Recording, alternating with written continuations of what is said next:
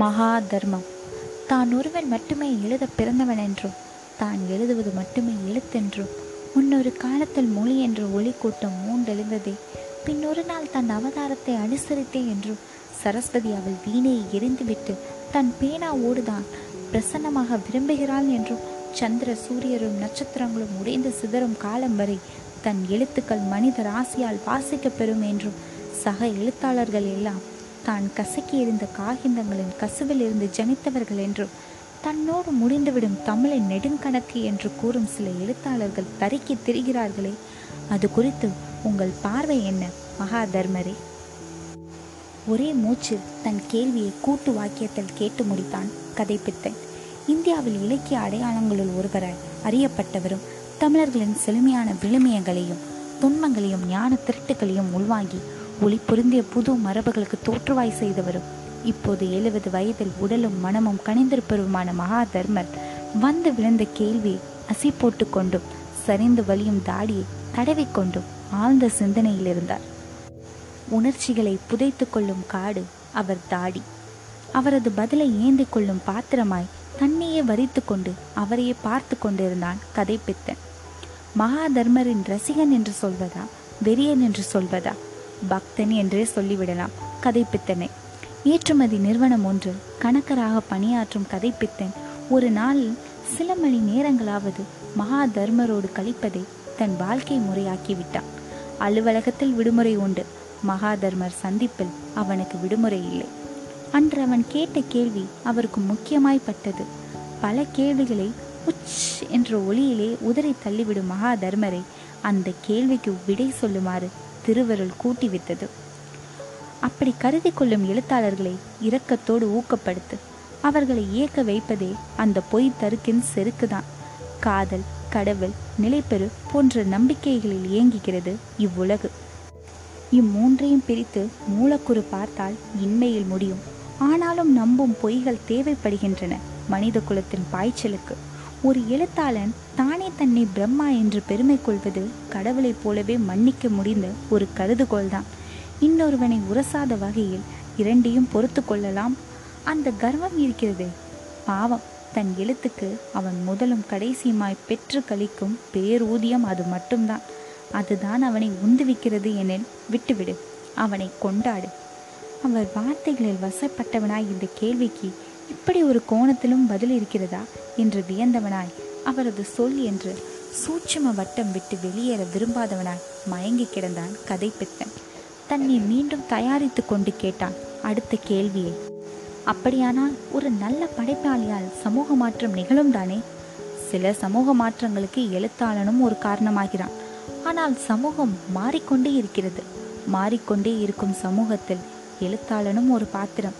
சமூகம் தன்னை தகவமைத்து கொள்ள மாறியே தீர வேண்டியிருக்கிறது. பல மாற்றங்கள் சிறு சிறு மாற்றங்கள் சில மாற்றங்கள் யுக மாற்றங்கள். யுகம் மாறும்போது அந்த இடத்தில் நின்று இவன் எழுதி தொலைத்து விடுகிறான். அந்த மாறுதலை அவன் ஊக்குவித்திருக்கிறான் அல்லது வரவேற்றிருக்கிறான். அந்த மாற்றத்திற்கு தன்னே எரிபொருளாய் தந்தவன் மறித்து போன பிறகு மகா என்ற அடைமொழி பெறுகிறான். சொல்லப்போனால் சமூக மாற்றத்திற்கு பக்கத்தில் சம்பவிப்பதே எழுத்து. மனித குலத்தின் மாறாத உண்மைகளை கண்டறிந்து அதை செழுமை செய்வதே நல்லெழுத்து என்னை பொறுத்தவரை எழுத்து வாழாமல் போகலாம். அந்த எழுத்துக்கு எதிராக எழுதியவன் வாழ்ந்துவிடக்கூடாது அவர் தொண்டை வறண்டது. மகளை மட்டுவார் குழலி நறுத்தேநீர் கொண்டு வா தாயே எங்கள் இருவருக்கும். மட்டுவார் குழலி மகாதர்மரின் ஒரே மகள். ஆசிரியர் பயிற்சி முடித்துவிட்டு வேலை தேடி வீட்டில் இருப்பவள். உயரம் குறைந்த சூரியகாந்தி அவள். பேரழகி என்றோ பெண் அழகி என்றோ ஏன் அழகி என்றோ கூட சொல்ல முடியாத அவளை. முப்பதை தொட்டாலும் முதிர்கண்ணி இல்லை அவள். திறந்த மனசுக்காரி உள்ளொன்று வைத்து புறமொன்று பேசாள். கொஞ்சம் எழுதுவாள். அப்பாவிடம் காட்டும் தகுதியுள்ளதா என்று தரமறிய கதை பித்தனிடம் முதலில் காட்டுவாள். மகா தர்மரின் மகளாயிற்றே என்று அவன் காட்டும் விமர்சன கருணையை நிராகரிப்பாள். கடந்த பல வருடங்களாய் அவளை நித்தமும் பார்க்கிறான் பழகுகிறான். இதுவரை அவள் மீது ஒரு சகோதர வாஞ்சியும் இல்லை சஞ்சலமும் இல்லை. இப்போது ஏன் இந்த தடுமாற்றம்? பட்டு தெரிக்கும் அவள் பார்வையில் மனசு ஏன் கடைப்பட்ட தயிராய் நெறிக்கெட்டு உடைகிறது? இப்போதெல்லாம் அவள் என்னை தொட்டு பேசுகிறாள். நான் அவளை எப்போதாவது தீண்டுவதையும் மறுதளிக்கவில்லை அவள். அவளுக்கும் அதே உணர்வுதானா நான் மனமானவன். மனைவி விவாகரத்துக்கு விண்ணப்பித்திருக்கிறாள். என்னோடு இல்லை அவள். அந்த வெற்றிடத்தை தான் இந்த காற்று வந்து நிரப்புகிறதா? இது சரியா? இல்லை என் பண்பாடு வீழ்ச்சியா? இது தகுமா? துரோகமா? ஐயா மகா தர்மரே எந்த களங்கமும் இல்லை உங்கள் மீது. நான் கொண்ட நேசத்தில் மற்றவர்கள் உங்களை வாசிக்கிறார்கள். நான் வழிபடுகிறேன். உங்கள் மீது நான் கொண்ட பக்தி எவ்வளவு மெய்யோ அவ்வளவு மெய். அவள் மீது நான் கொண்ட ஈர்ப்பும் இது இலக்கிய உறவா? தெரியாது. சதை வழிபட்டதா? சொல்ல தெரியவில்லை. ஆனால் உங்களுக்கு நான் துரோகம் செய்யவில்லை. நான் உங்களோடு உறவாடத்தான் ஓடோடி வருகிறேன். இது அதன் பக்க விளைவு. இப்போதெல்லாம் உங்கள் வீட்டுக்குள் நுழைந்த பிறகு நீங்கள் உங்கள் அறையை விட்டு சற்றே தாமதமாய் வரமாட்டீர்களா? என்று என் மனதின் ஓரத்தில் ஒரு கள்ள நினைவு கசிகிறதே. அதை குற்றம் என்று தள்ளவும் முடியவில்லை சரி என்று கொள்ளவும் முடியவில்லை. அவள் இருக்கும் திசை நோக்கி என் மனக்கோபுரம் சாய்வதை தடுத்து நிறுத்த முடியவில்லை. மூளையின் செல்களில் சின்னதாய் பரவுகிறது ஒரு செல்ல பைத்தியம். கிறுக்கு பிடித்த இந்த எனது ஒற்றை பயணம் எந்த ஊர் சென்று தீரும்? அல்லது எந்த வாகனத்தில் அடிபட்டு முடியும்? ஒன்றுமே தெரியவில்லை. ஆனால் அவள் மீது கொண்ட பால் பரவசம் பெருகி கொண்டே போவதை தடுக்க முடியவில்லை. அவன் ஈடுபட்ட ஒரு அடிதடிதான் அந்த வீட்டுக்கு அவனுக்கு கதவு திறந்து விட்டது அவன் அப்போது கல்லூரி மாணவன் மகா தர்மரை அறியாமலேயே அவர் வெறியன். இரங்கல் கூட்டத்திற்கென்று புகழ்பெற்ற ஒரு சிற்றரங்கில் மகாதர்மர் தலைமையில் சிறுகதை வாசிப்புக்கு ஏற்பாடு செய்திருந்தது சாகித்ய அகாடமி. சிறுகதை வாசிக்க வந்த ஒரு வளர்ந்த எழுத்தாளர் மரத்தில் வசிக்கும் மனிதர்கள் என்ற தலைப்பில் ஒரு சிறுகதையை வாசிக்க ஆரம்பித்தார். நிறுத்து என்றான் கதைப்பித்தன். எழுத்தாளனை விட்டுவிட்டு இவனையே கவனித்தது சபை. எழுபதுகளில் மகா தர்மர் குரங்குகளை பற்றி எழுதிய ஒரு கதையின் தலைப்பு மரங்களில் வசிக்கும் மனிதர்கள் பண்ணையை உரிமையாக்கிவிட்டால் உனதாகிவிடுமா தலைப்பி இப்போதே மாற்று. என்று கத்தினான். மொழி பொது உடைமை என்றார் எழுத்தாளர். தலைப்பு தனியுடைமை என்றான் கதைப்பித்தன்.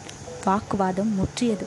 மகாதர்மர் தடுத்தாண்டதையும் தாண்டி மேடை ஏறி எழுத்தாளரை தாக்கிவிட்டான் கதைப்பித்தன். கோபம் கலந்த அன்போடு அவனை தன் வீட்டுக்கு அன்று அழைத்து போனார் மகாதர்மர். மட்டுவார் குழலிக்கு அப்போது பதினெட்டு வயது. பதினெட்டில் சலனப்படாதவன் முப்பதில் எப்படி மோகம் ஊட்டுகிறார் கடவுளையும் ஹார்மோன்களையும் புரிந்து கொள்ளவே முடியவில்லை. மெல்லிய காய்ச்சலில் உள்ளே உறங்கிக் கொண்டிருந்தார் மகாதர்மர்.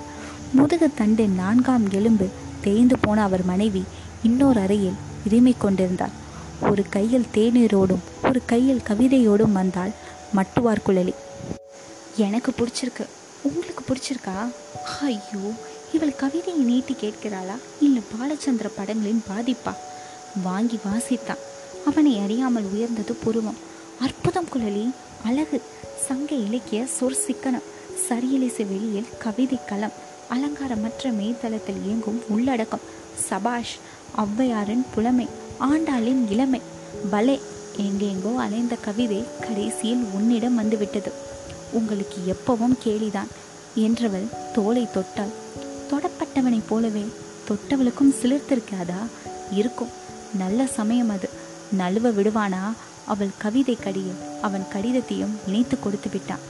கதைப்பித்தனை பாராட்டிய பிறகு அப்பாவிடம் இந்த கவிதையை காட்டிவிட வேண்டியதுதான். கடிதம் அடியில் இருந்ததை அறியவில்லை அவள். கடிதத்தோட கவிதையை மகா தர்மரின் தலைமாட்டில் வைத்துவிட்டு வந்துவிட்டாள் மட்டுவார் குழலி தூத்துக்குடி துறைமுகத்திலேயே ஒரு வாரம் தங்கிவிட்டான் கதைப்பித்தன் கம்பெனியின் ஏற்றுமதி கணக்கை எல்லாம் இருந்து முடித்தவன் தூத்துக்குடி திரையரங்கில் ஒரு படம் பார்த்தான். தூக்கி வாரி போட்டது அவனுக்கு. மகாதர்மர் எண்பதுகளில் எழுதியிருந்த ஒரு குறு நாவலை சற்றே இடம் மாற்றியும் பெயர் மாற்றியும் தடயத்தோடு திருடியிருந்தார் ஒரு வளர்ந்த இயக்குனர். இவன் கண்கள் சிவந்தன.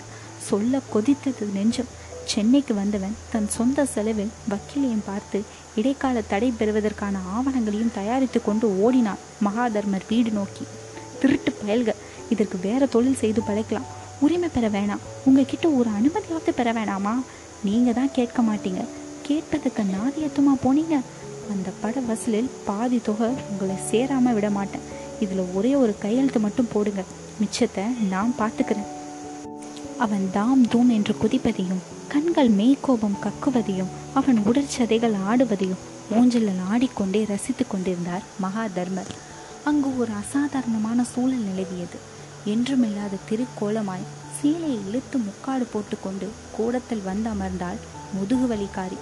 சற்றே வெளியே தலை காட்டிவிட்டு மீண்டும் தன்னை கூட்டுக்குள் இழுத்துக்கொள்ளும் தூக்கணாங்குருவி குஞ்சை போல பாதி முகம் காட்டி மறைந்து போனால் மட்டுவார் குழலி. வார்த்தைகள் வற்றி போன அந்த கூடத்தின் ஒரு கனத்த நிசப்தம் நிலவியது.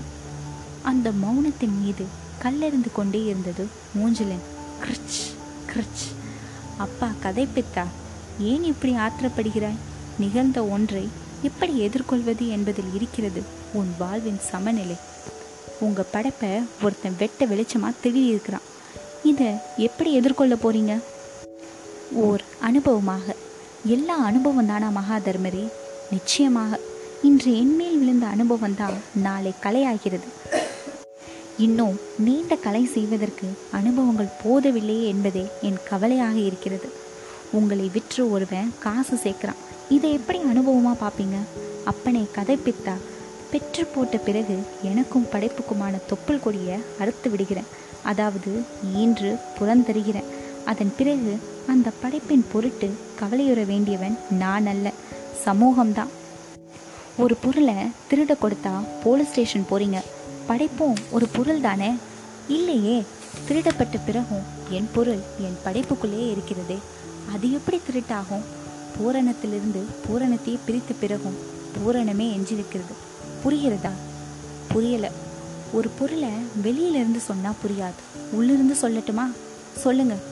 என் கையொப்பத்திற்காக உன் கையில் காத்திருக்கிற ஆவணத்தையும் உன் கையொப்பமிட்ட என் கையில் இருக்கிற இந்த காதல் கடிதத்தையும் ஒப்பிட்டால் விளங்கும் அல்லவா உண்மை? அவன் கலங்கி போனான். இப்போதும் அவன் தசை ஆடியது. அந்த நிகழ்வை எதிர்கொள்ளும் சமநிலையை அவன் இழந்து விட்டான்.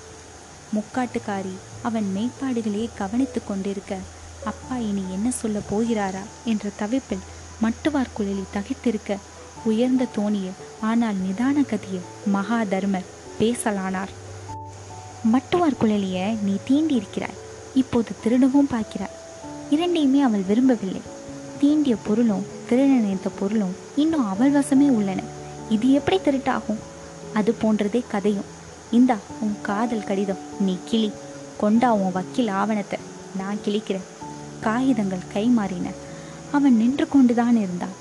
ஆனால் உடம்பெல்லாம் தரையில் உருகி ஓடுவதாய் தோன்றியது. உள்ளே உரத்த குரல் கொடுத்தார் மகாதர்மர் மகளை மட்டுவார் குழலி. நறுத்தே நீர் கொண்டு வந்து கொடுதாயே எனக்கும் என் மகனுக்கும்.